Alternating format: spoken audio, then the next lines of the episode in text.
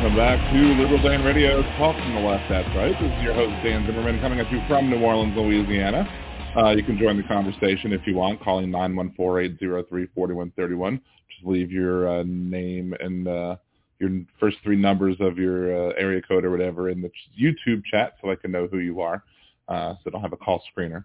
Uh, you could also leave your comments and questions, etc., in the YouTube chat you Liberal Dan Radio on YouTube. And if you're listening after the show, you could also comment on YouTube or you could leave your comments on the show thread at liberaldan.com over at Facebook.com, facebook.com slash liberaldan or at Liberal Dan Radio on Twitter. Um, if you want to support the show, you could uh, always become a Liberal Dan Radio patron. Go to patreon.com slash liberaldan or patreon.liberaldan.com. Either way we'll get you there. You can supportly support me on a month-to-month basis. You can support me uh, individual payments by going to liberaldan.com, clicking on the Buy Me a Cider button, or just go to buymeacoffee.com slash liberaldanradio. You can uh, treat me to cider whenever I go out to the local cidery. Uh, you can also Venmo me, just make sure it's uh, friends and whatever, so uh, so we don't have to suffer any fees uh, from from that. Anywho, so lots of stuff to talk about. We got the big old State of the Union. That was probably my favorite to watch, I think, ever.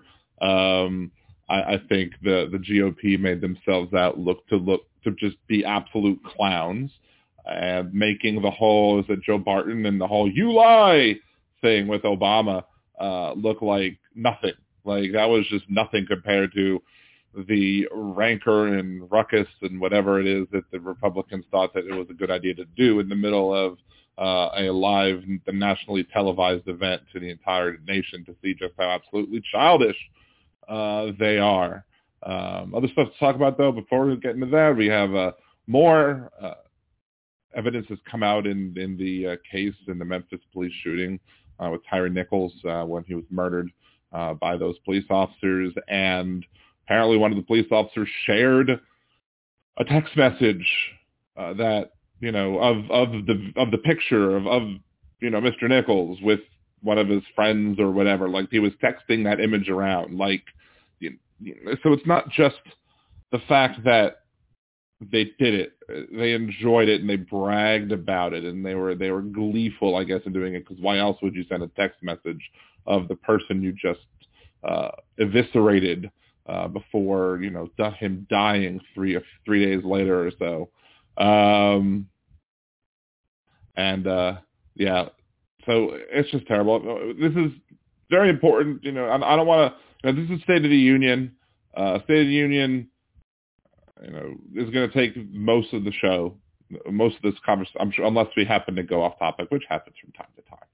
Uh, however, you have this is Black History Month, and I like to try, try and bring up stuff with Black History, you know, uh, every week when I can during Black History Month because I feel as, as a white person, it's my responsibility to use my privilege to amplify the voices of others and to, to maybe teach other people about things. One of the one of the interesting things that I kind of never thought about before was the way we talk about slavery in this country, uh, the way we talk about the people uh, who were enslaved in this country. Um, you know, every time we talk about it, we talk about the slaves, the slaves. Talk about the masters and the slaves, and and that's that's kind of using a very, you know, almost a white supremacist kind of look at the whole thing because it's taking a the view of, you know, you're you're naming the people as slavery named them, you know, instead of calling them, you know, the victims of slavery or enslaved people.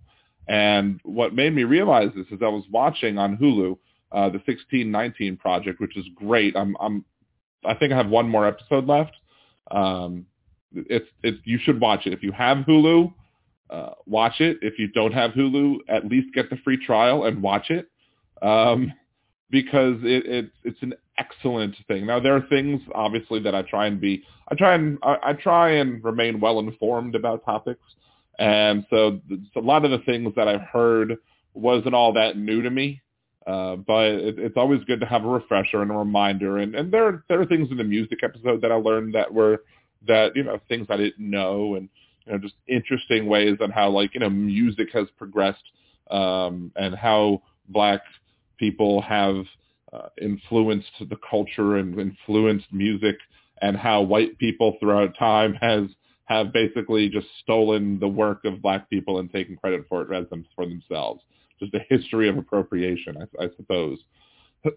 but they didn't mention the Beatles, which is interesting because uh, there were some interesting videos about the Beatles because the Beatles did play a lot of Motown, but and they did get rich off of playing a lot of Motown and a lot of other stuff. They kind of got famous by doing that. But one of the things that the Beatles did, which I think differs from a lot of other people at the time, was they not only sung the Motown songs, they gave credit to the people. They're like, look, these are the people whose songs we're singing, and you should probably go listen to them too uh, because we're just covering their stuff. Go listen to their stuff. Uh, I think uh, Smokey Robinson uh, was uh, cited as I was listening to the Beatles channel on Sirius XM a while ago, and Smokey Robinson basically was very thankful uh, to the Beatles for covering their music and covering the music of others from Motown because he said without them it would have been harder for them to to get more well known and they became successful because the Beatles Beatles shared that success. But back to the whole slave slave enslaved thing. Um, it, it, I was just very, you know, we don't think about that. We don't think about how we just, oh, the slaves, the slaves, the people were slaves. No, the people were enslaved. You know, don't describe somebody by what, by as, as the, by a noun describing what happened to them. Use the people who were enslaved. They were enslaved people talk about them that the slavery was something that was done to them. It's not something that they were. They were people, and they should have not been enslaved, but they were enslaved. So when we're talking about that topic, and you know maybe other topics, sometimes it's good to kind of rethink what you're talking about, rethink, reshape the way you make your arguments in, in such a way that you know humanizes people more. And I think by calling those who were uh, those people who were enslaved as such I think it works more to humanize them and works more to, to even push the issue. I mean, we all agree slavery. I mean, most of us, I think, agree uh, that slavery was bad. Clearly, uh, I don't know. I think some of these conservatives might want to go back to that, but um, I, it, it's just a great series that you should watch on Hulu if you have the opportunity to. I highly recommend it. Um, let's see. Shouts out Kimchi uh, Wes, Jeff, Aaron, Jolie, Stony, uh, Leanna, Alarasia, Nick. Uh, I, might say your name twice. I don't know. Uh, who else is in there? If you haven't liked, uh, there's 14 concurrent viewers and 12 likes. Please make sure to like. Uh, if you haven't done so, please make sure to subscribe if you haven't done so. Um, so, but the main topic of the day, of course, is the State of the Union, and uh, Dark Brandon appeared and and used his dark powers to uh, overcome and and and and and make the Republican Party look like a bunch of absolute fools. I mean, absolute fools. I mean, more so than they already were them. But you know, if George Santos, how how can you not? have George Santos, you have Marjorie Taylor Greene and Lauren Lauren Boebert, and you have uh, Matt Pizzagates. Uh, how can you not look foolish with those clowns? But I mean, Biden played him like a Stradivarius. He put on a master class of how to have a great State of the Union. Now, of course, he had his stutters because he has a stutter. And of course, the Republicans are going to be like, oh, well, he's mentally deficient because they can't understand the difference between um, having a stutter and having a mental deficiency. Donald Trump had the mental deficiency. Being able to say person, woman, man, camera, TV is not something that disproves uh, mental deficiency. Um, saying hamburgers and covfefe goes ahead and, you know, that, that shows a lot of mental uh, deficiency there. But, you know, I was watching it. I was, I was late to my uh, live stream on Twitch uh, to do my gaming because – excuse me, still have the lingering cough because I wanted to make sure that I can continue on live tweeting. If you if you missed it, you know, I, I was doing a live tweeting of it. Um, I really wanted to see uh, POTUS snub George Santos Uh, I, don't, I, I don't think they showed him snubbing it, but I don't think he got any sort of recognition.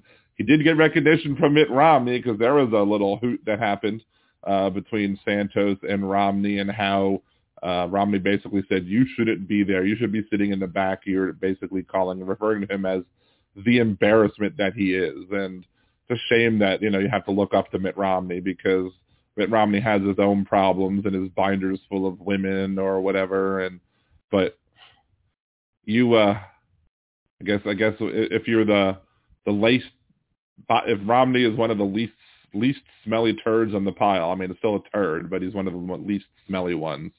Um, so, you know, Biden goes on, he talks about how there's, he's had 12 million new jobs in two years, more than any other president has done in four. And it's true.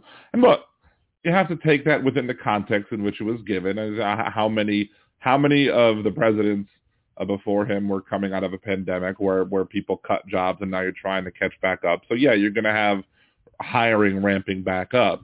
Um, but it just goes to show how good he's done as president because they were able to ramp up enough to be able to generate those jobs. So the jobs were there to be made, but they got made. Who, who's to say that they would have gotten made under Donald Trump and or how well paid they would have been under Donald Trump? Um, one of the things, I guess, before I, I really talk about the State of the Union of itself is one thing that I was watching Joy Reid beforehand uh, when it came to uh, before the State of the Union, just to make sure, you know, see what you know, things that I should look out for. Um, and Joy Reid mentioned that there was talking about the uh, the infrastructure bill, or and and the and the uh, the um, the bill, the law that would the, budget that would go ahead and um, fight inflation while working on infrastructure. Um, and she, Joy Reid said, a lot of millionaires will be made in red states with the funding of infrastructure work made possible by POTUS. And that's very true. Uh, Biden, in the middle of the State of the Union, did say that he, it doesn't matter if, if the Republicans voted against it in, in, in the Senate or in, in their districts in the House, uh, that Biden would make sure that there were jobs in their districts too and that they had infrastructure work done in their districts too. But here's the thing that Democrats need to work on, and, and they need to do a better job than they've done in the past, is because I remember when when Obama got the shovel-ready jobs, and everyone mocked him for saying the shovel-ready jobs, and and and they were trying to say, oh, they're not shovel-ready, whatever, blah blah blah, and like Republican governors, especially in like Mississippi and Alabama, were mocking Biden for the, the lack of shovel-ready jobs. But while that was happening, the I was driving through uh, Mississippi and Alabama. I think it was on my way probably to Baltimore to go visit my family. And what happened? The, oh, why did I? I thought I thought I had set this to be longer. Okay, well, save. There we go. Anyway, we're no longer 90 seconds away from show close. Um, so uh, we um, driving through Mississippi and Alabama, there were these big signs saying, "Oh, we're we're getting to work in Mississippi and Alabama." You know, and, and, and with the governor's name right right below it. This is because of your governor. Your governor's getting these jobs. No, it wasn't the governor. It was President Obama and the Democratic Congress passing legislation that would get these shovel-ready jobs out there and put people to work. So what the Democrats need to make sure to do is they need to make sure that the Republican governors not only not get credit for it, but they get called out for it whenever they try and take credit for it and say, no, it's not these Republican governors doing. These Republican governors have fought Biden tooth and nail to try and stop him from implementing these laws. But it's Joe Biden that went ahead and, and with the Democrats and maybe a minute amount of Republicans uh, who went, got together, passed this, and made sure that we have growing infrastructure, to make sure that we have uh, an economy that's recovering, and, and by doing so, by by putting up new infrastructure, repairing bridges, fixing roads, building new roads, um, putting uh, infrastructure like high-speed internet in areas that typically have not had access to them to be able to get those people to um, you know, in rural areas and urban areas and like low income areas where, as Biden said, people, parents would have to bring their kids to McDonald's just so they could do their homework on their, on the computers they brought home from school because they couldn't afford internet at home. All of these things that are being done are being done because the Democrats are pushing these things, and we need to make sure as a party that we do not allow the Republicans to take an ounce of credit for the work that was done. I mean, if there was one that that signed that that voted for it, fine. You can let that person get some recognition for voting for it, especially if their vote was needed. But you, these governors who oppose it, these are the, the, the mainstream Republicans who constantly fight against uh, the GOP and whatever, um, fight against the DNC. I mean, to fight against Joe Biden and fight against these needed spending that is that will help renew the economy. They need to be reminded uh, that people need to be reminded that it's not the Republicans bringing this forward. It's the Democrats doing it, and the Democrats are doing the job that needs to get done in spite of Republican obstruction. Um, as I said, uh, State of the Union is, is not. I, I said the State of the Union is not strong, but it, it's the fault of the GOP. They obstruct progress in the economy and social justice and climate and global security, et cetera. Um, now, Biden, I like the way that Biden worded it as well. He said the State of the Union is strong uh, because of the people in it and because of the backbone that this country was built on, which uh, which I think was a great way to word it in such a way that didn't allow. How can you, as a Republican, oppose that? How is you a Republican stand against it? One of the things about Biden that, that I, I like mostly is that he is such an optimist that he he'll, he believes in this country. I don't believe that he says these things just to say them. I really believe that he believes that you know we can't we can do anything if we if we come together and work hard. I believe that he believes uh, that there's nothing that America can't do if we put our mind to it. I believe him on that. I, I don't think that it's just all talk for for elections. Uh, I don't think that it's just a show. I mean, partially because of the fact that you know my grandparents uh, who didn't get to see him get elected, which I'm kind of sad about, but my grandparents knew him. They worked for his early campaigns. They always gushed about how good of a person he was, and they you know, I, I believe that. I, I trust their judgment over almost anybody else's. So why wouldn't I believe that when he says that he believes that the American people can put can do great things uh, and nobody can, nobody can stop the American people from doing what they want to do? I believe that he believes that. Now, some of those things, some of the things that I think he's optimistic about, you know, like when he started running on the idea that he was going to work together with the GOP to get things done, uh, I think he was a little naive on that. I think he was a little uh, overly optimistic on the on the possibilities that this Republican Party as today would work with him. I mean, he has had a history of reaching across the aisle and building consensus with a lot of the people that are also still serving in the Senate. But uh, those people change and those people follow the political winds that lead them to where they need to be in order to, for them to be able to win elections. And that includes being obstructionist at this point. So I had no faith that there was going to be any meaningful Republican help to Joe Biden getting the stuff that he wanted done. I, I don't I believe at all for a second that Joe Biden was going to get any much, much if at any assistance from uh, these Republicans like Mitch McConnell and then even the people that are more to the right of McConnell. And people say, well, who's to the right of McConnell? Um, and well, McConnell is called a rhino by some of these weirdos. So it's just, it's amazing. I'm like, rhino? Are you kidding me? Mitch McConnell's not a rhino. Um, but then again, you know, we laugh as, as on the left when people call Joe Biden a, a socialist. I'm like, he's not a socialist. Come on. I mean, one of the things that pisses off uh, the Young Turks types the most is, and even and people to the left of them are like when he goes, "I'm a capitalist," and they'll be like, Ugh. Um, but want to talk about something that the Young Turks said, but there is uh oh Gibson's in the chat. Hey, cool. Uh, we'll deal with we'll deal with the stuff that Gibson Media. What's up? What's up? How you doing, Gibson Media? Uh, we will deal with some of that stuff. I guess I'll, I'll have to scroll back in the chat because I've been I've been kind of on a roll recently. But here's the thing.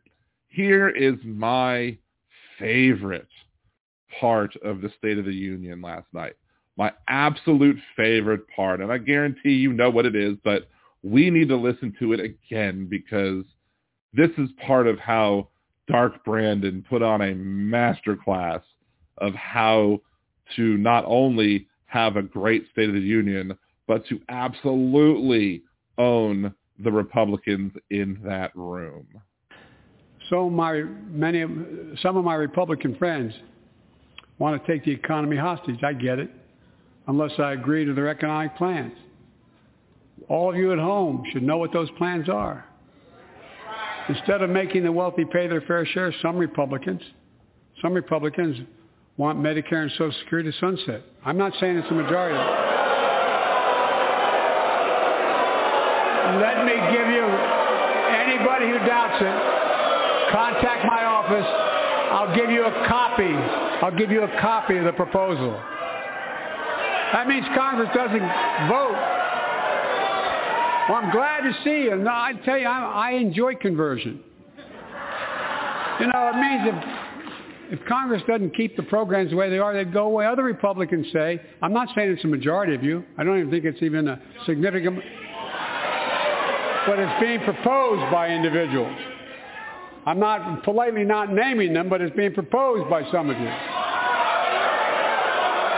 Look, folks, the idea is that we're not going to be we're, we're not going to be moved into being threatened to default on the debt if we don't respond. Folks,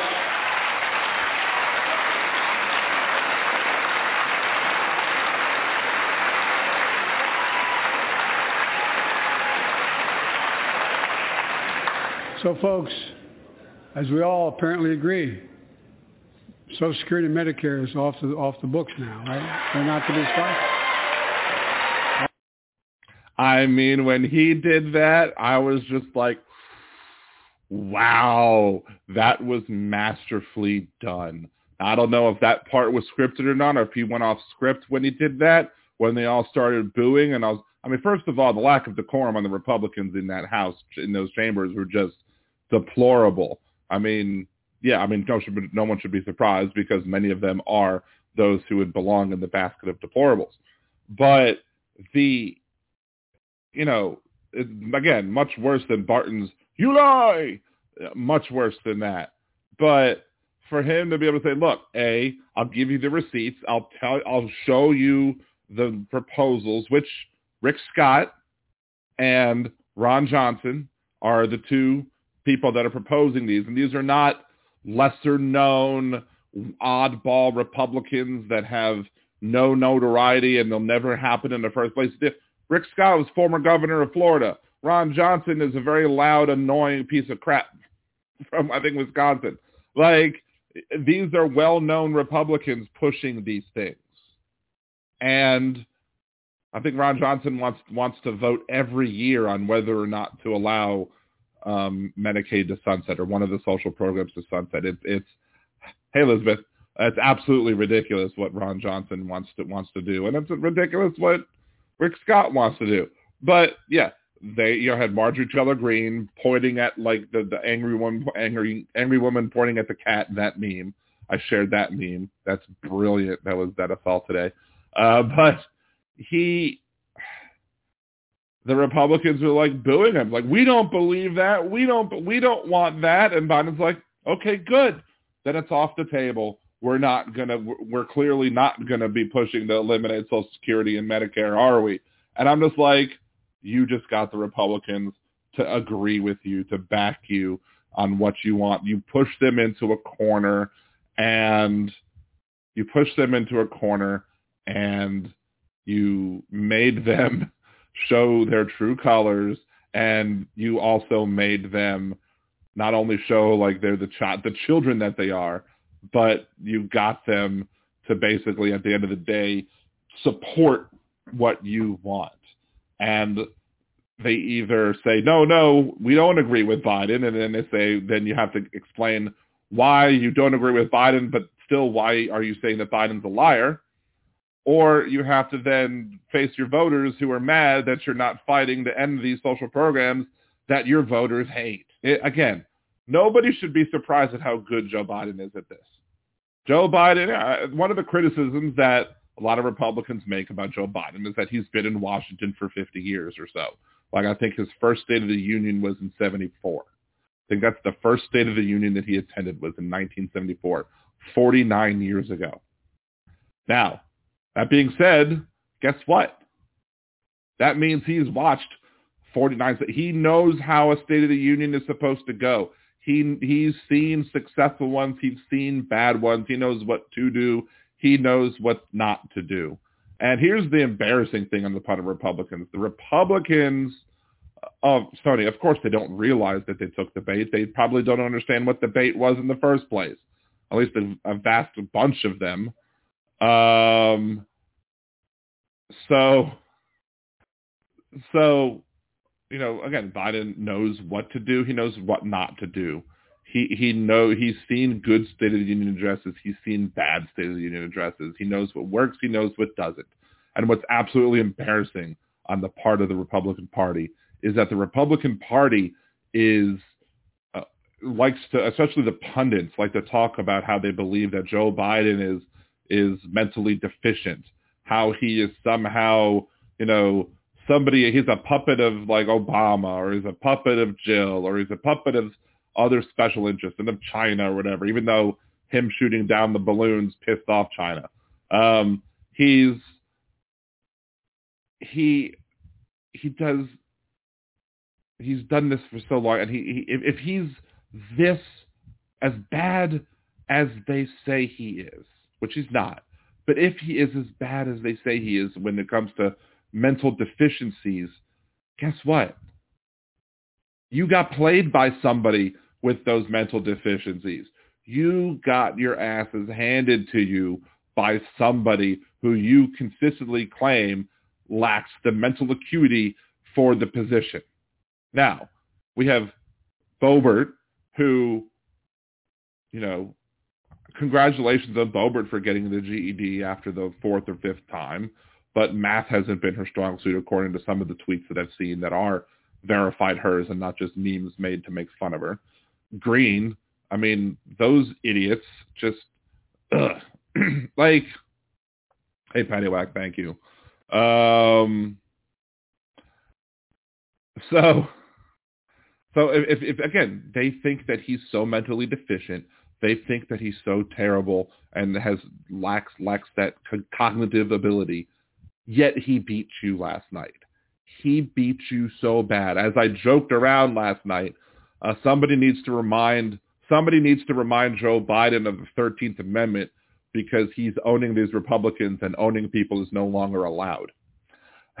So what's up, Crimson? Thank you for uh, thank you for here. Thank you for following me over there too as well. Um, again, and, and, and a lot of those Republicans who, who, who watch, a lot of the conservatives who who probably didn't watch, but are just who, who will just watch or listen to the shows afterwards. Will will just sit there and believe what the conservative pundits, what the conservative talking heads are saying, uh, because again, they, they like to be low-educated voters. That's what Donald Trump loves. Donald Trump admitted he loves the low-educated voters because he knows that he can con them.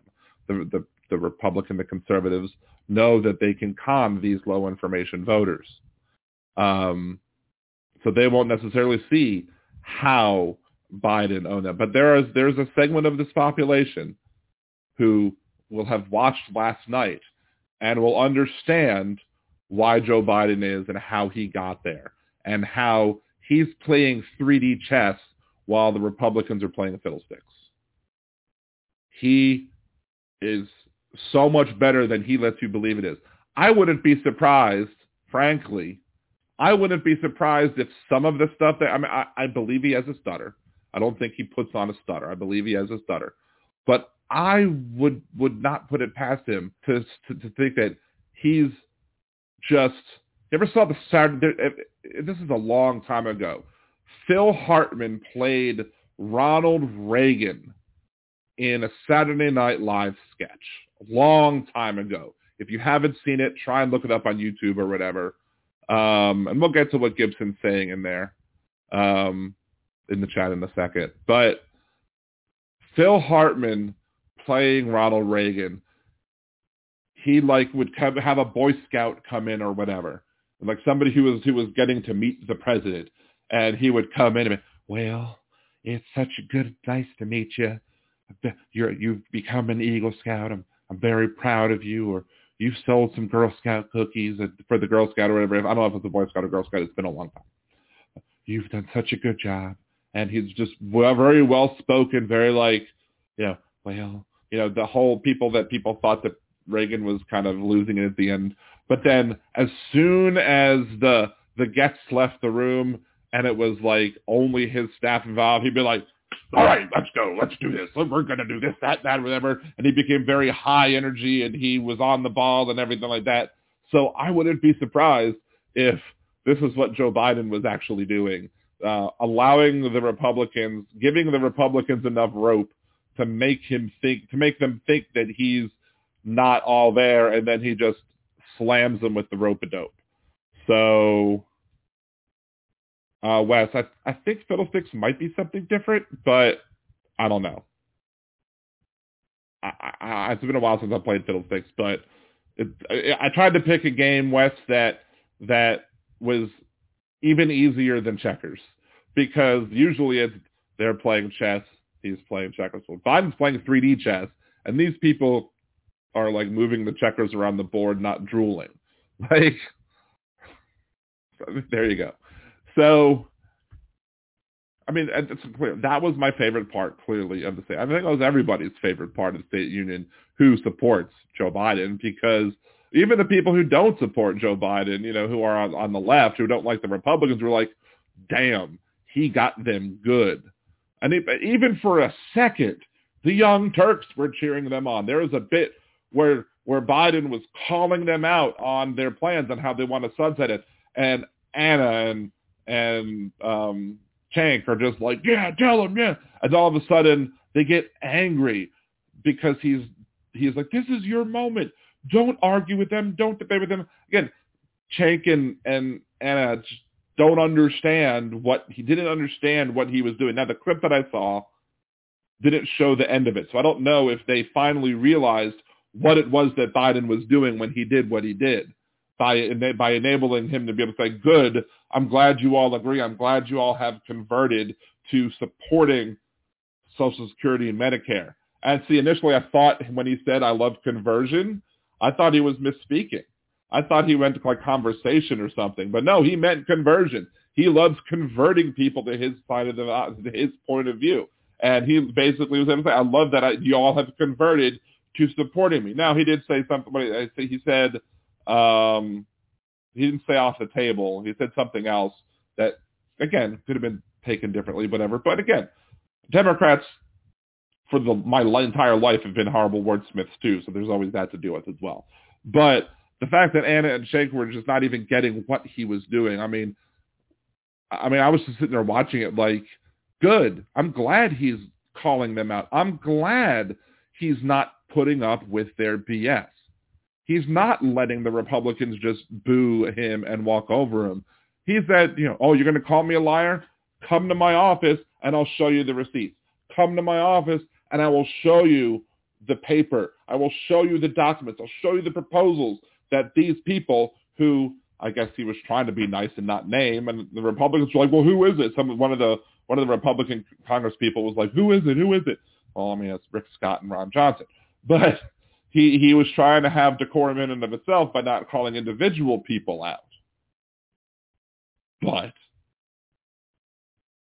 he he played them so perfectly. All right, who's calling? Put put put it in the chat if you're calling, um, because again, I don't know who that who it is, and I it might be Gibson. I don't know. I don't remember the number if it is. Anyway, so another that's basically the end of that little segment, that little discussion of what I wanted to. Uh, and also, if you're calling and you want to talk, make sure to hit the one button so I see your hand raised. Um, I'm not seeing anything in the chat. Just let me know if if, if I miss it. Let me know. repeat it or whatever. Um, I, I had wondered early on in the night who this designated survivor was. Uh, Labor Secretary Marty Walsh uh, was designated survivor for the 2023 State of the Union. Now, to me, Walsh's labor secretary is 11th in line, presidential line of succession. Walsh is expected to step down from his job uh, to take over head of the National Hockey League Players Association. Okay. Um, but basically, if you don't know, they, basically name one person who is in the official line of succession. Uh, so if somebody nuked Congress and killed everybody there, we'd have somebody who would officially take over as president. Oh, Elizabeth is calling. Okay, cool. Um, so I guess before we get to the, the, other additional topics, we will get to Elizabeth. Hello, Elizabeth. Hello. Welcome back on. How are you tonight? I'm fine. Thank you. How are you? I'm doing well. Can Again, me? I can hear you perfectly. Can you hear me? Yes. Perfect. What you got to say?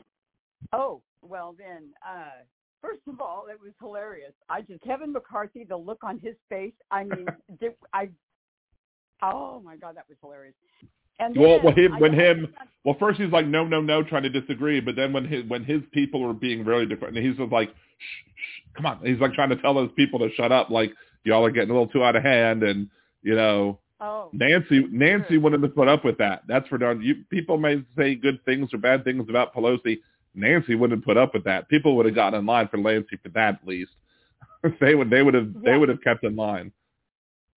but but but the, the the state the master statescraft that that Biden showed, and then the the whole dissing of Santos, the whole the, the the whole place is the whole party is fractured. Not only that, but any any Republicans that are are were sitting or were not uh, were they any ones that were anywhere even starting to be a normal human being that were Right. not the MAGA group that were even just a little bit kind of uh, on the fence about going along with Democrats. I don't know. Biden may have pulled enough over to get past, even because the Senate was there as well. hmm So Right. Biden may have been able to pull enough enough Republicans in his direction to really put.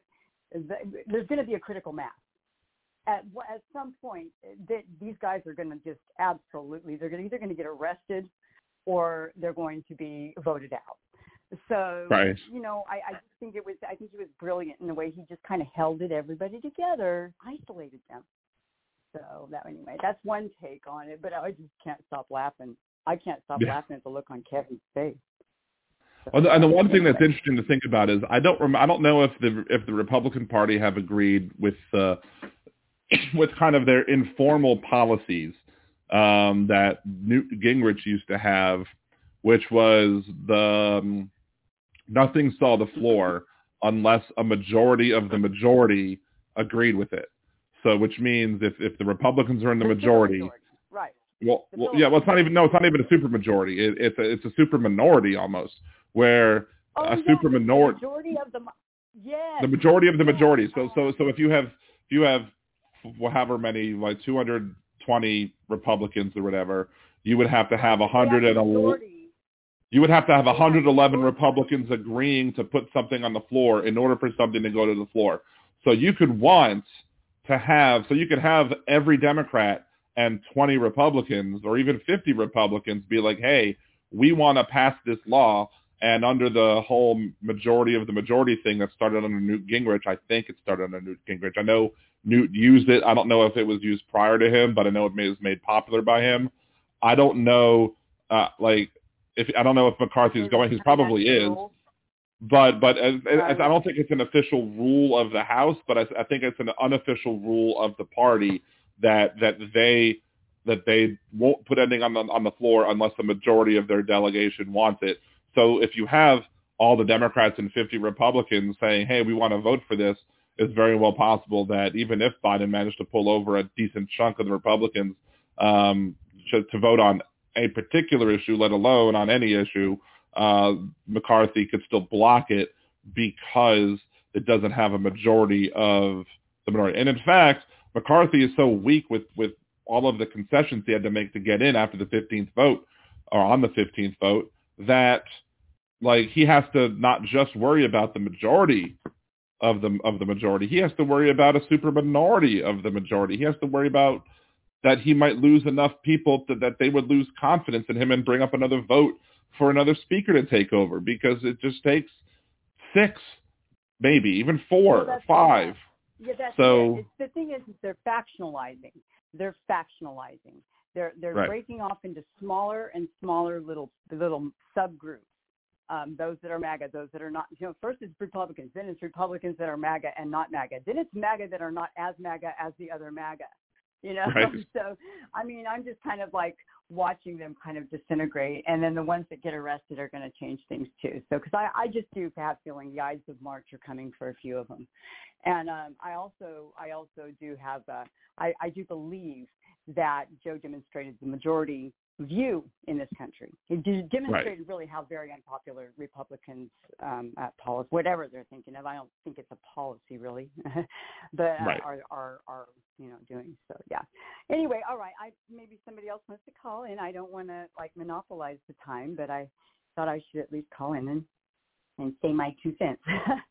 Well, I appreciate So, uh, your two cents are worth much more than two cents on Liberal Dan. So I appreciate you. Well, you. Uh, I'm very happy for you to call in. Appreciate it. And you have a good. Uh, continue watching. If you want to call back in, call back in. If you, if you don't have anything else to to interject. So appreciate you as Uh, always. You too, Liberal Dan. Thank you very much for having right. me. All right. You're In welcome. the chat. Bye. so yeah, so um, it, it was just so. What's interesting is that like even during the whole speaker selection process, you had you even had a fracturing between Bobo the Clown and MTG, like and MTG, not MTG, but MTG is how I use call her by the hashtag. Um, I mean, you had them going after each other. I mean, Bobo Bobo the Clown mocked MTG for the space laser thing. I'm like, now it would have been nice if we would have had our space lasers because we could have easily shot down the balloon at that point, just like pew pew. Um, but one of the other things that I found interesting, and I'm going to get more back into the chat in a little bit. I'm just kind of rolling here, is that you know all of the things that the Republicans clapped for and stood for, and the things that they didn't stand for, like Biden talks about the creation of new manufacturing jobs and the production of new exports, things that we as a country can export overseas. Republicans didn't stand about over that. McCarthy didn't applaud over that. Uh, when Biden was talking about growing up the middle class and letting the poor get a ladder to climb up to the middle class, basically not buying into the whole trickle down economics bullcrap that the Republicans love to talk about, but basically saying, look, you help grow the middle class, you help give the poor people a ladder to climb up to the middle class, and yeah, the wealthy people are still going to be wealthy and they're still going to do fine. They're still going to have a bunch of money, but you're also, but you're going to have make sure that more of the people in this country are successful if you work on growing the middle class and expanding the ability of more people to enter uh, the middle class. I guess if everybody became middle class, it would no longer be the middle class, but at least that class of citizen would be not be somebody that was reliant on everybody else and could afford just to support themselves as long as we made sure that they have good paying jobs and that we can't have people um, taking advantage of them. I mean, there people are calling BS on Biden's comment about non-compete clause for fast food workers, but there was a lawsuit in Florida over that particular issue, um, basically stop, basically um, stopping, I guess, I guess preventing a fast food restaurant from so-called poaching other fast food employees or whatever. Like it's ridiculous. The amount of red tape. This is just one of the reasons in general why you know we need things like I think we need things like universal basic income because with a universal basic income, people would be able to you could dump the minimum wage at that point because everyone will have the minimum amount that they need to survive because they'll have the universal basic income. And then when they try and get jobs, they'll have an equal playing field. They'll be able to say, look, well, I want to make this extra money, um, and you want me to work in this extra money, but it's not worth it for me to come work for you unless you pay me a reasonable amount of money to, for me to come work instead of um, having a situation where you have all of these jobs that are priced inelastic and the, and the uh, employers can say, well, I'm going to pay the lowest as possible. It's kind of like, you know, employers who pay a minimum wage are like um, Leonardo DiCaprio uh, when it comes to dating. Uh, the minimum wage is like the age of consent.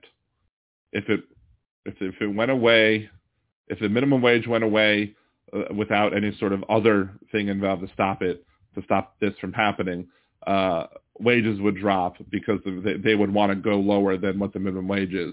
Just like the age of consent, uh, if the age of consent was lower, the people who are the adults targeting 18-year-olds to date would then go lower. So little jab there at what's going on. I mean, apparently Leonardo DiCaprio is not dating the person who they uh, is not dating the person who people they said that he was dating. Um, it still doesn't change the fact that he has had some very questionable uh, dating choices in that he breaks up with people right before they turn 26 or something. Um, let's see. Um, McCarthy did like microchips because he applauded for the microchips, but not for the manufacturing jobs, which kind of baffled me. I didn't quite understand that. Um, and the infrastructure bill, the Republicans in the House did many Republicans in the House did not stand to applaud the infrastructure bill, even though many of those Republicans will have infrastructure being built in their districts, paid for by this plan, and of course they'll take credit for it, and we can't let them. Um, one of the things that I did like, though, one of the other great parts of the thing of the uh, of his speech uh, was when he was talking about the people. He basically said, "Look, you know, again, Biden uh, Biden is not going to play games with the American people when it comes to you know building. He's not going to not build something because it's in a red district." Uh, and when he said, and really, I loved the petty from him when he's like, "For the Republicans that voted for the bill, I thank you. The Republicans who vote against the bill, I'm still going to build district, build things in your districts, and I'll see you at the groundbreaking. When he said, I'll see you at the groundbreaking, I just about died because, I mean, come on. That's just the ultimate amount of petty. Like, I, he's like, I know you're going to be there. I know you're going to try and take credit for this. I'll be there to make sure that people know the record and, and set the record straight. And we need to make sure that happens in every single circumstance. Want Joe Biden there at every groundbreaking or somebody else, Pete Buttigieg, Kamala Harris, somebody who is maybe a Democratic governor if it's a if it's a red red district. Somebody out there who's going to say thank you to Joe Biden for getting these funds. Thanks for the Democratic Congress for getting us these funds to build this infrastructure so that we put people to work in this country. No thanks to the Republicans. And I even point out, he voted against it. He's here taking credit for it, but he voted against it. Don't play nice with these people. Play hardball because you know that they would play hardball with you. That's one of the things that frustrates me a lot about the Democratic Party is their refusal to play hardball, which is the thing that uh, about Biden. Biden will talk to the people and he and, and he, he'll say the wonderful things about them, but he also is not afraid to to speak up and tell Trump, "Well, you just shut the hell up, man," or he he'll he'll basically call you out on your BS.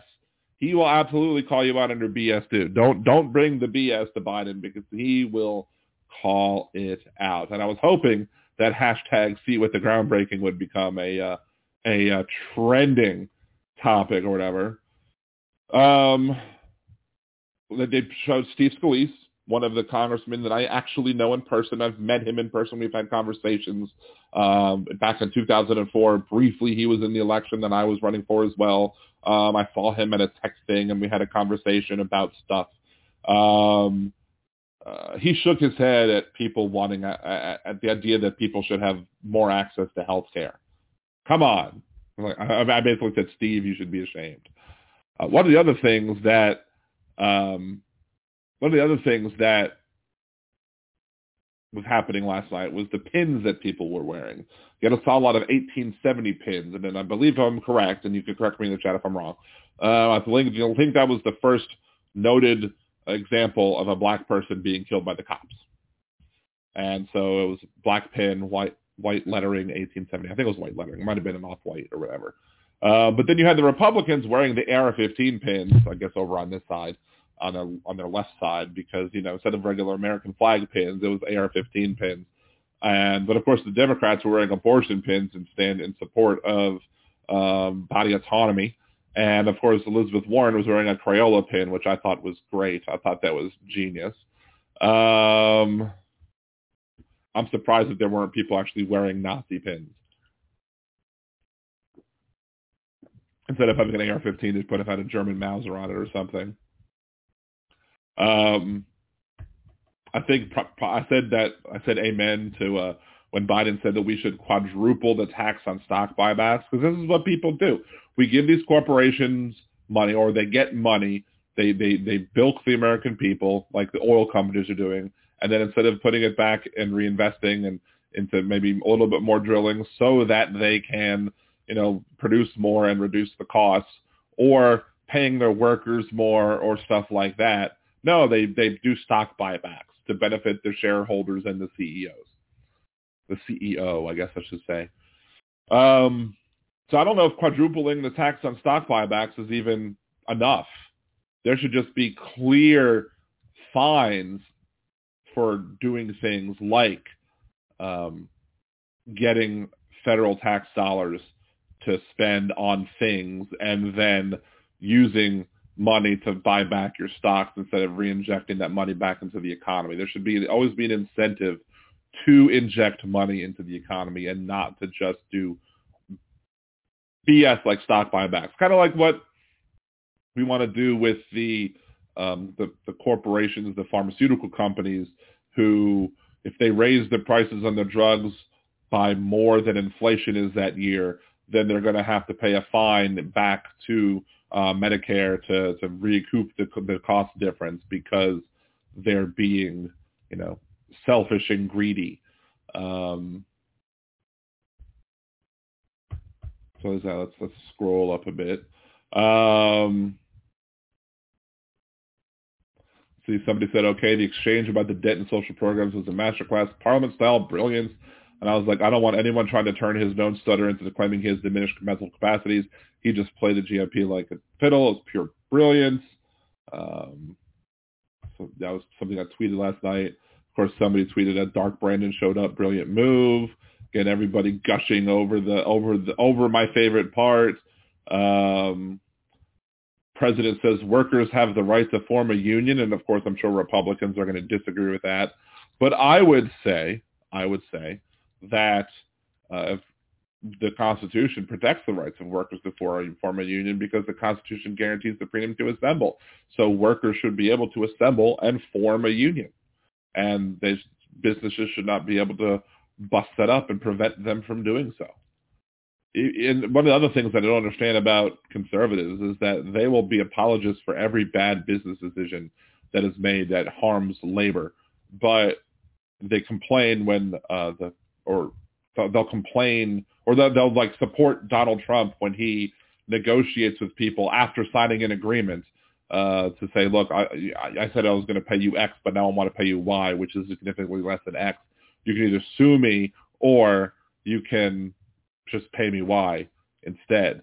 And they'll, they'll apply, oh, that's good business practices. But if you're a union and you negotiate something that says everybody who works here is going to be a union guy or at least is going to pay union dues even if they don't want to participate in the union, that should be the right of the union to do so. And if the business and the union sign that, it's none of the government's business to say, well, no, you can't do that. Um, and what's ridiculous with some of these laws now that are on the books when it comes to these union busting type laws is they basically require, uh, they basically say that you don't have to pay uh, the union dues if you don't feel like it, but still require that the union uh, cover them in labor disputes, cover them for, for with legal protection or what have you. Um, but like I guarantee you, if you wanted to uh, have the Chamber of Commerce, if the cha- if you told the Chamber of Commerce that they had to defend all businesses in the area, not just the dues payers, the Chamber Chamber of Commerce would be uh, upset uh, would be absolutely upset at the whole that. Of course, POTUS uh, wants to go after uh, the people who took advantage of the of the loans and the grants and who basically stole them and, and prevented people who really needed those funds. So I was like, hey, can POTUS go after Fogo restaurants, Fogo de Chao, for taking the PPP loans they don't need? I'm very still annoyed at Fogo for doing that. The only reason I would go to Fogo after they pulled those shenanigans is simply because of the fact that there's not, not many places for my wife to eat as somebody with celiac, and as such, we can't be as picky uh, with where we decide to go. Um, but screw Chick-fil-A. Anyway, I think, is this maybe Wes? Hello? Who's this? Patty Whack. Hey, Patty Whack, what's going on? Well, this is kind of off topic, but um, in mid in mid uh, what month is it? February now. In mid January.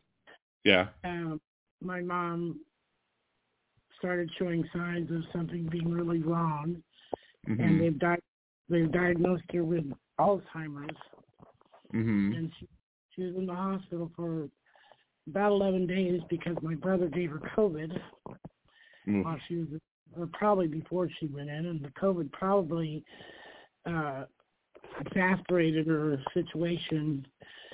She became combative, and I had to sit her down in a chair and tell her she wasn't leaving because she packed her bags and she was going to go to Minnesota. uh-huh. And um, the, the thing I want to bring up is health care, and you mentioned it. My mom was a school teacher, retired, and her Medicare is not going to cover any of her expenses to go into a nursing home at all. If she if she applies for Medicaid, it'll it'll cover a small portion of it. And they're telling us that we need to get end of life care insurance. Have you ever heard of that? Vaguely. Um, I don't know enough about that at this point in time to really have an educated view on it. However, I do want to do a show about it at some point. I think that there's a whole show's worth there about what happens with nursing homes and when people go into nursing homes and and the shenanigans that are pulled with nursing homes and what they do with your property and your home or whatever and your personal home. Um, yeah, I think there's a whole I think there's a whole show there to be had and and I do want to have it because it's it's briefly come up um, because my mother-in-law is currently living with us. She had to go into uh, briefly. Not it wasn't hospice care, but it was at a place that also does hospice, and so she was getting some treatment there for her condition uh, post surgery. And then she went back to the hospital. Then she went with us, and then she went back to the hospital. Now she's back with us.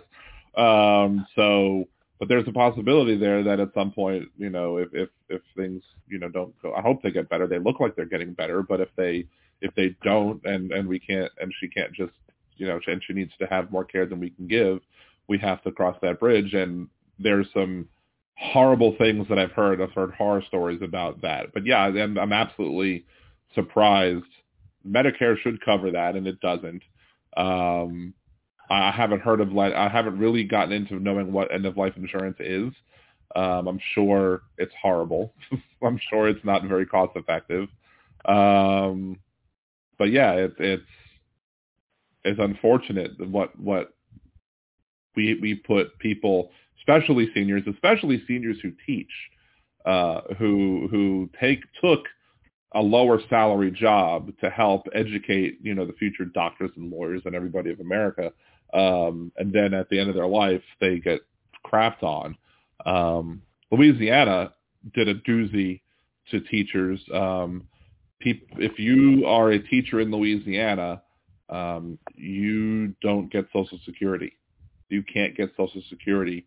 You don't put into it, but you don't. You can't get it, and you can't even get Social Security for your spousal benefits. So my my mother-in-law, for example, has um, you know was married and he got Social Security, but she could not collect his his Social Security benefits as another spouse would be able to because she, as a retired teacher in Louisiana, and Louisiana didn't opt in to do the Social Security stuff, she can't get his death benefits or whatever. It's absolutely absurd how they treat old people, especially how they treat teachers.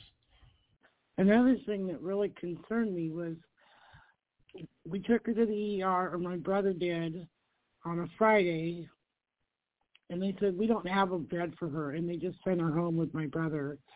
Then we took her to her doctor on Tuesday, and she was clearly just out there, and it was her her only her primary care physician is a nurse practitioner, mm-hmm. and she kind of like took some notes and didn't give us any direction.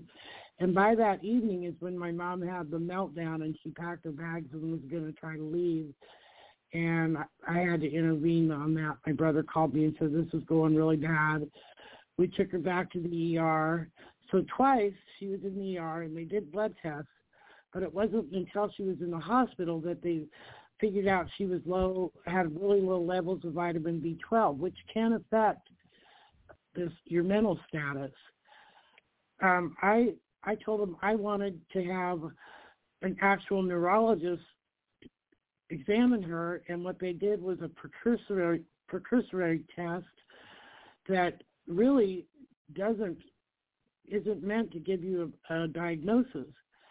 And then they said we're not doing any any further testing. Mm-hmm. So um, right now she's very lucid and she's home with my brother and sister and they're looking for a place to place her. She's almost like normal except there's a few little quirky things. But she's nothing like when we took her in. I think the COVID, the low vitamin B12 really set this whole thing in motion. Um, the healthcare system in my state just, I mean, I'm going to say it, it sucks. Mm-hmm. I, Where do you live? What state do you live in? Iowa. Iowa. Not yeah, surprised. If, if you go to, if you go to the University of Iowa, you, you get better care, but we we don't live there, you know. And they took her here where I live, and uh, this hospital here, I'm getting horrible health care. I've gone to two different doctors here. I quit my first doctor because right after Roe versus Wade happened, uh, or not Roe, you know, the Dobbs decision yeah. happened. Um, I was upset, and this ma- male doctor was like, "Oh, you mean the whole Roe versus Roe thing?" He was just like that. Oh, you mean the whole? Hell yeah, the whole Roe thing. What do you think I'm upset about? right. I dumped him. I dumped him for a woman, and she's not any better. She's about as engaged as a fish. Mm. You know, so I don't know. I I just feel like my mother isn't being diagnosed correctly, and it almost feels like they're just like get her into a home so we can rip her off. You know. I mean, yeah, I'm sure there's interest. I'm sure there are interests there that want that to happen. Uh, does uh, does is there at the hospital or whatever or whatever is there is there a, was there a social worker at the hospital that could be dealt with? Uh, because we had palliative care, a social worker. I actually talked to the doctor and he gave me about 15 minutes of the time of his time, but he just said, "Well, yeah, she's in second stage of uh, Alzheimer's." Well, how did you figure that out, genius? You didn't do any tests, you know. Mhm. I, I uh, the state of our healthcare. I mean, that's one of the reasons why I support universal health care. Why, why I support Medicare for all. I want, but uh, Medicare for all should be should cover things like that too. Like if you're in if your health requires you to stay in a place where you can get, you know, regular care like a nursing home would be, I mean that that should be covered because it's something pertaining to your health. And unfortunately, it's not. Um, again, the, the nursing home thing, I, I could do a whole show on it. There are lots of things that I, I, I want to do whole shows on, but this is definitely one of them that I want to do, and I'm, I'm going to feel like I'm going to have to do some more investigation into it simply because of the facts um, that it might also be something that me and my wife may have to be looking into because a lot of times you have to like give up the house, like you have to, you have to basically sign the rights to the house over in order for. Uh, knew what they did to other people, and she she put everything in everybody else's name that she owned. So right. Well, that's that's one of the things that back after Katrina, there was a mix-up, and my wife had uh, inherited a, a separate house that my um, her dad had owned, and but the person who put the names on the titles instead of putting her name on the one and her mom's name on the other, they put both of their names on both. So of course, when, my, my wife tried to sell the property, she had to get my mother-in-law to sign it. Um, but now, if for some because she's my wife's name is on that house, so they can't easily come after the house because she's had her name on the house since 2007. So that's now 16 years, and it'd be much harder for uh, for them to come after it as they would for other situations. But it's almost like you kind of have to know the games that they play early, early on to be able to make sure that you can't they can't take advantage of it. So. It's uh, I'm, I'm, yeah, but I'm very sorry you're going through that. I, I'll I'll I'll make sure you know that that I'll I'll publicize it more, or whatever. If, if I'm going to do one of those shows dealing with the nursing home issues, and and maybe you could definitely call back and talk about you know some of the stuff that you know, additional stuff that you've dealt with, if there's been any more, and then maybe we can we can do some, maybe try and get maybe a subject matter expert on it as well to see if we could uh, get down to the bottom of some of this as well. So, um, but thank Yeah. you, Patty. For anything else you want to throw throw in? Well, I'll I'll just add this. She had a, small life insurance policy. It wasn't huge or anything, but if she dies, the nursing home will get it now, not us. Mm. So yeah, that that they're they're out for the money like they uh, uh, look un- understandably you know the other side of the coin is is that they're they're a business and they have to make money and to be able to afford whatever it is that they're doing but the way that it's done just seems so sketchy that it makes me not trust the whole thing so um and it seems like again as you said it's a rat it seems like it seems like it's a racket meant to take advantage of the elderly and and if enough people are saying that it's a racket to take advantage of the elderly, it probably is. I don't think all of us are cuckoo. So, I mean, well, and I, Iowa privatized Medicaid, so uh, that's a big, big messed up deal too. I mean, it's it's a mess. yeah, absolutely. So I thank you, Patty, for calling in. I'm sorry you're having to deal with that. Um, you know, we all here, you know, care about you and want to make sure and send you all the good wishes. I'm sure everybody in the chat was very supportive of you as well. Um, feel free, you know, if you have any other information about it, you want to email me, liberaldanradio at gmail.com. Um, and if I, and if you email me, uh, then I can email you back on, on when I, when I'm able to do that show. Um, if I do the show on nursing homes anytime in the near future. So, um, Okay, so again, thank you very much for calling. I appreciate you very much and you have a great rest of your night. You too. I'm sure going to learn a lot more, so I'll be sending you some info. All right. Take care. awesome. Thank you. You as well. Bye. And also, if you want to shoot me out, if, if there's anything that Patty that you want to, um, you know, throw in, if if if, if I guess if, anybody need, if there's any help that needs to be done, um, when it comes to that, you know, I'm sure the people in our group would be more than happy to to put up a GoFundMe or whatever and to help out with that as well. So, um, if you if you email me that link or if you get that link to Jolie or Aaron, I'm sure that we will uh, be happily happily share that to you if you decide to to go that route to try and help cover some of the costs that are involved with your mom as well. So um, again, you know, because I want to support I want to support y'all and we need to support the people who um, who need it the most. See, back to the um, back to the State of the Union. Uh, a couple more things I want to talk about before I end. Um, there was a point where uh, Biden was talking about the young woman who had passed away from a drug overdose. Um, I guess she had taken a drug and it turned out, turned out being, uh, I guess, either bad fentanyl or laced with fentanyl, and she ended up she ended up dying because of it. Uh, she had fallen into a cycle of uh, of drug use. Um, uh, Patty Wax, just email me, Liberal Dan Radio, just all one word at gmail.com, and uh, and we'll uh, I'll be able to send you an email whatever, um, and we can we can discuss anything else that you might have on that. Um, yeah, don't put your email in the chat, Patty. Just send me an email, liberaldanradio at gmail. Um, let's see. Uh, but yeah, so this young woman died, unfortunately, from drug overdose. And the GOP were basically trying to claim that it was Joe Biden's fault. Uh, she died eight years ago. It's not Joe Biden's fault that it happened.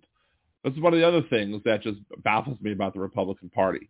Um, we all know, I might have talked about this before, but I'll say it again, whatever. We all know that Donald Trump admitted to Bob Woodward that he likes to sugarcoat things, that he he likes to he likes to um, he doesn't like to say the whole deal. Like he basically said he likes to downplay things. He downplayed the threat of COVID. He told us that it was no worse than the flu. He told Woodward that it was absolutely worse than the flu. Absolutely. Um, he likes to downplay things. He wanted to downplay things when it came to testing. He didn't want to show the real amount of numbers that we had of COVID in this country because he thought it would make him look bad, despite the fact that his, if he would have tested properly and thoroughly, we might have been able to get a handle on the whole thing much more quickly. Um, but I don't believe anything. I, I believe that either Trump either wasn't going after the drugs coming into this country because he didn't want to show he wanted to show, I guess, that he was going after it a little bit, but he didn't want it to look like it was a bad problem. Um, or maybe, or maybe he just put the numbers down or whatever. But I have no reason to believe that Trump was doing all he could to stop drugs from coming across the border, and that magically, since Biden came across, that it's now swelling up to the record numbers. No, Biden is stopping more drugs from crossing into this country, so he's protecting the people in this country from bad fentanyl, from from these drugs. So, and then of course, oh, there's it's always like, does the GOP make money off of these fentanyl sales? Because how, why else would they complain that Joe Biden has stopped them from entering the company, from entering the country? It's absurd. Um, let's see. Uh, lack of decorum by the GOP is uh, shameful. It's not surprising, but it was shameful. Um, I teared up a, a, a, little bit when it came to uh, the story about the young girl who was trying to fight her her cancer or leukemia or whatever it was, and like the dad was sitting there and he was tearing up, and uh, the, the girl's still living, she's still fighting it, and she's hopefully it's, it's working towards remission. Um, I don't know, having still have no idea why Bono was there. Maybe you can throw in, uh, maybe you can throw it in chat as to why uh, Bono was in the uh, was in the audience last night. Um, as somebody says, it wasn't the Grammys. Maybe he missed the Grammys. I don't know. Um, Biden stood up and he and he and he said he didn't mention the Supreme Court, but he said Roe versus Wade was overturned and criticized that, uh, which was good that he said that.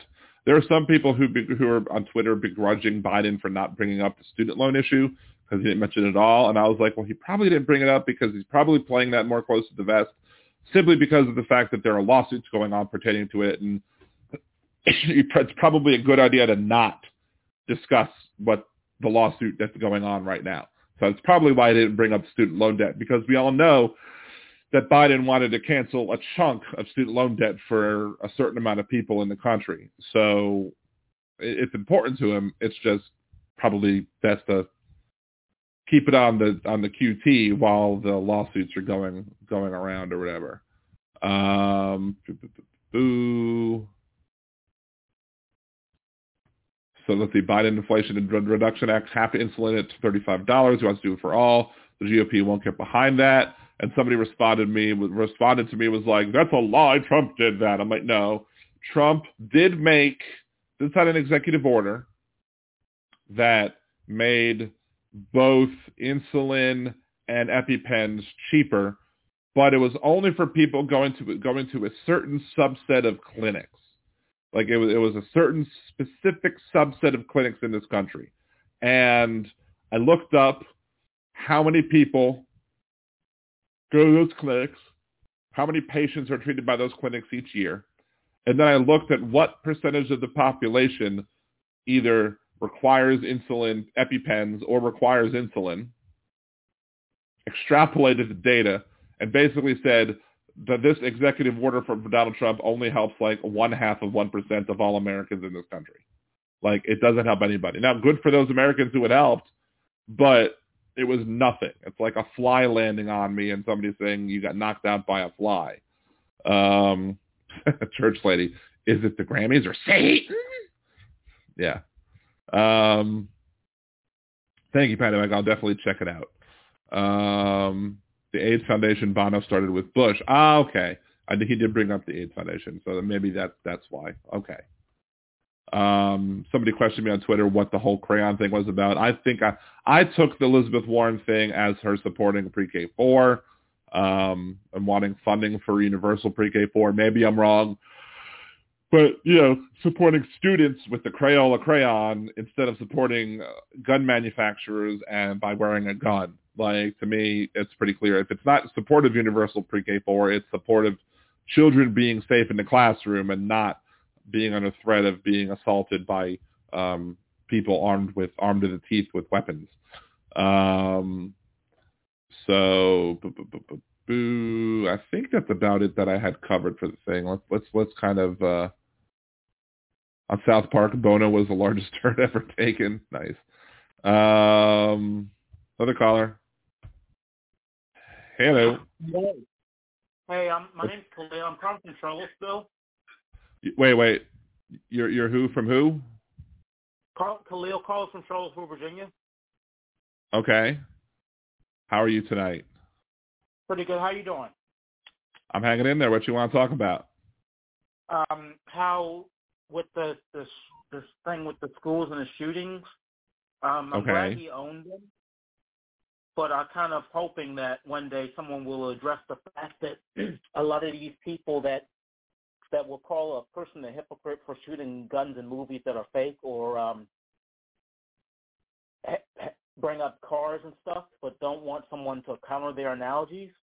I'm hoping that someone calls him out for that too, because like I've noticed that with one thing, at least with the car analogy, they'll bring up how cars kill as much people as guns, but you know, Right. ban ban. But then when someone counters the analogy about how cars have more safety features than guns, all of a sudden, all of a sudden now they're saying you don't have the right to a car as you do a gun. It's like, why weren't you saying that when your side was?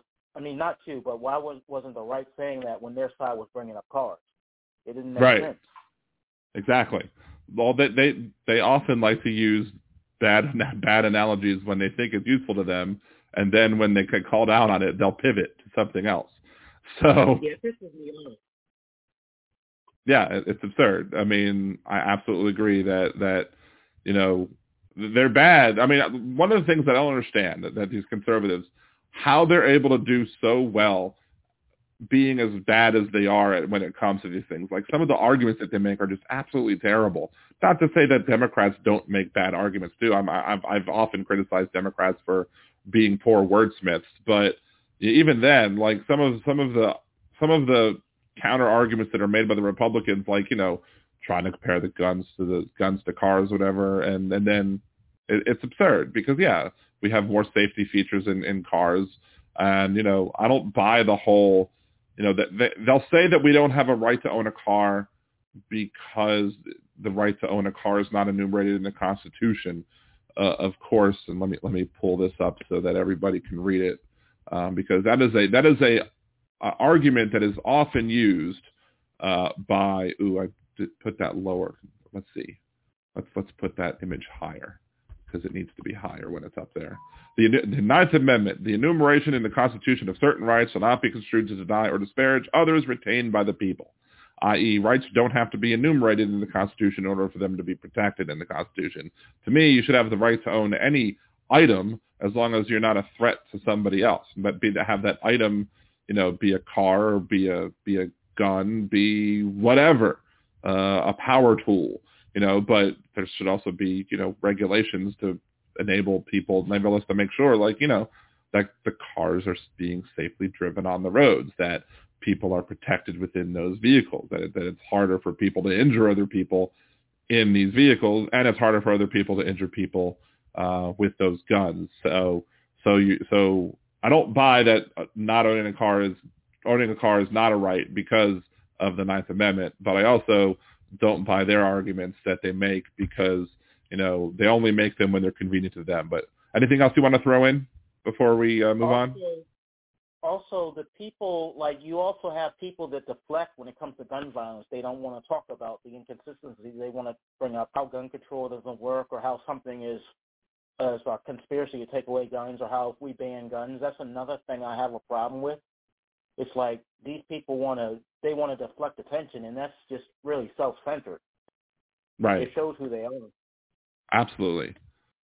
And last thing before you go, caller, I do want to say I want to thank you for calling in, and and I, I took a gamble on you because usually I require people to be to put their their names in the YouTube chat or whatever. I didn't see that. I just took your call, and you you've returned a little bit more of my faith in the callers that call into the show because I've had some randos call in who have just absolutely trolled. So it was thank you very much for being a good adding good contributions to the show. I appreciate you, and I hope you uh, listen more and call in again. Yeah, I appreciate that. Thank you. All right. You have a good rest of your day. You too. All right. Bye. Bye. All right. Good people. Give it restoring my faith in humanity bit by bit. Right. So let's see. Wait, Elizabeth, you have, who has a cloaking device? Bicycle has a cloaking device. Aren't those banned by the Khitomer Accords? Um, sorry, nerd moment. Let's try and scroll up a little bit at least to see what's what's, what's going on in the chat. Uh, let's see, Jeff Curry. When my grandma was in a nursing home, two guys in room across the hall got into a fight because the cartoons were too loud. I saw punch thrown. It was great. Nice. Um, everything's Obama's fault. Of course, everything's Obama's fault. Uh, that that's that's what happens. It's the easy way out, right? Um, let's see. Let's see. It could have been Warren's way of calling the Republicans cave-dwelling crayon munchers. I like your third view, third third uh, third option, Crimson. That that that is that is also just as good, I suppose. Um, driving may be a privilege, although I still don't believe that because driving not, rights can be regulated because like the right to own a weapon, right to own a gun can be regulated. I don't buy the argument that driving is a quote privilege, even if there are requirements like voting has restrictions on it. You know, we, we allow people to vote as long as they're 18. We allow people to vote as long as you know we, we don't have other restrictions, but we deny them the right to vote for certain things like you know being under 18 or other things. It doesn't mean it's any less of a right. So uh, I, I, I, the whole right privileges things I think is often too much. I don't like its use because okay, so it's a privilege, fine. That's just still, you know, I should still be able to do it as long as I meet certain set of things. Um, I should be able to vote as long as I meet certain set of things. Um, it doesn't make voting any less of a right. Nerd alert, yes. Um, no cloaking in the neutral zone. Where else would you cloak? Um,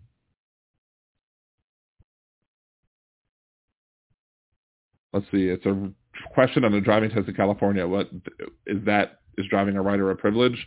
I mean, probably just because the state probably wants to, to have you admit that it's a privilege, so therefore they are easily enough to easily can maybe take more more easily taken away from you. I guess I don't know.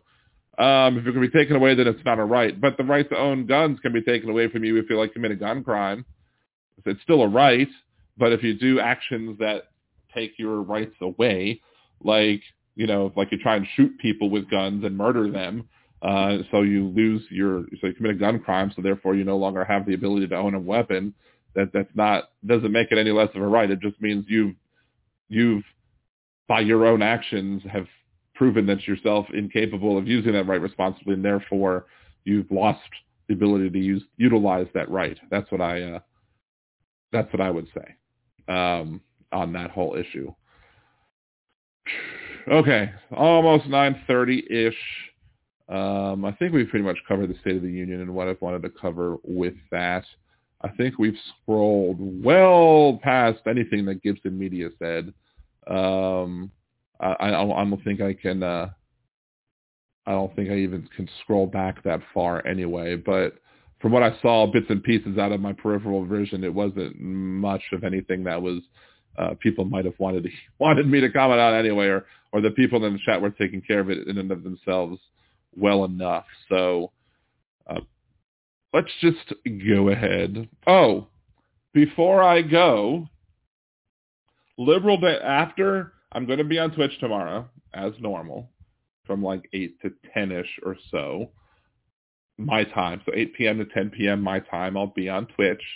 But I will there will be another episode of Liberal Day Dan Radio tomorrow at 11 p.m. where we will have Philip Bittner on the show again. So if you want to hear more of Phil, I know Phil called in today on how that's completely random that I had no idea how I was having him on today. Um, I'm having him on tomorrow. It is what it is. Wait, sorry, that that's Trump's line.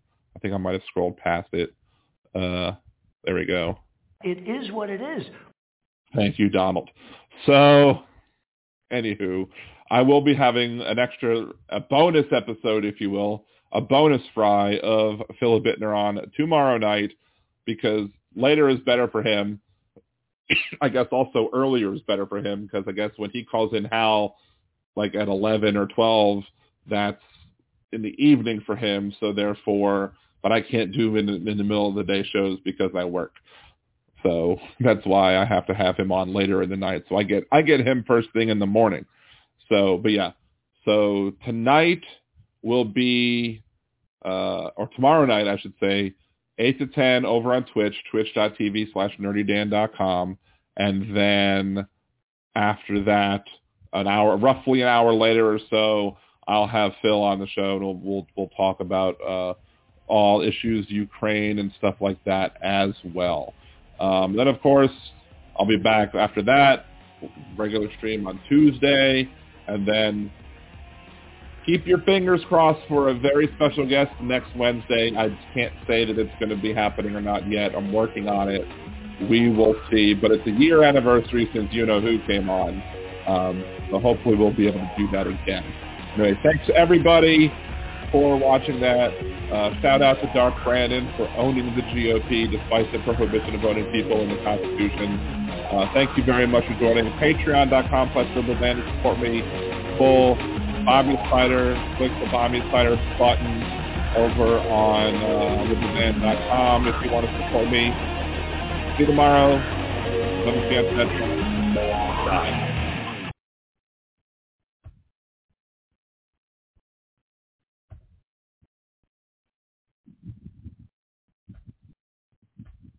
Lucky Land Casino asking people what's the weirdest place you've gotten lucky? Lucky? In line at the deli, I guess? Aha, in my dentist's office. More than once, actually. Do I have to say? Yes, you do. In the car before my kids' PTA meeting. Really? Yes. Excuse me, what's the weirdest place you've gotten lucky? I never win and tell. Well, there you have it. You can get lucky anywhere playing at LuckyLandSlots.com. Play for free right now. Are you feeling lucky? No purchase necessary. Void where prohibited by law. 18 plus. Terms and conditions apply. See website for details.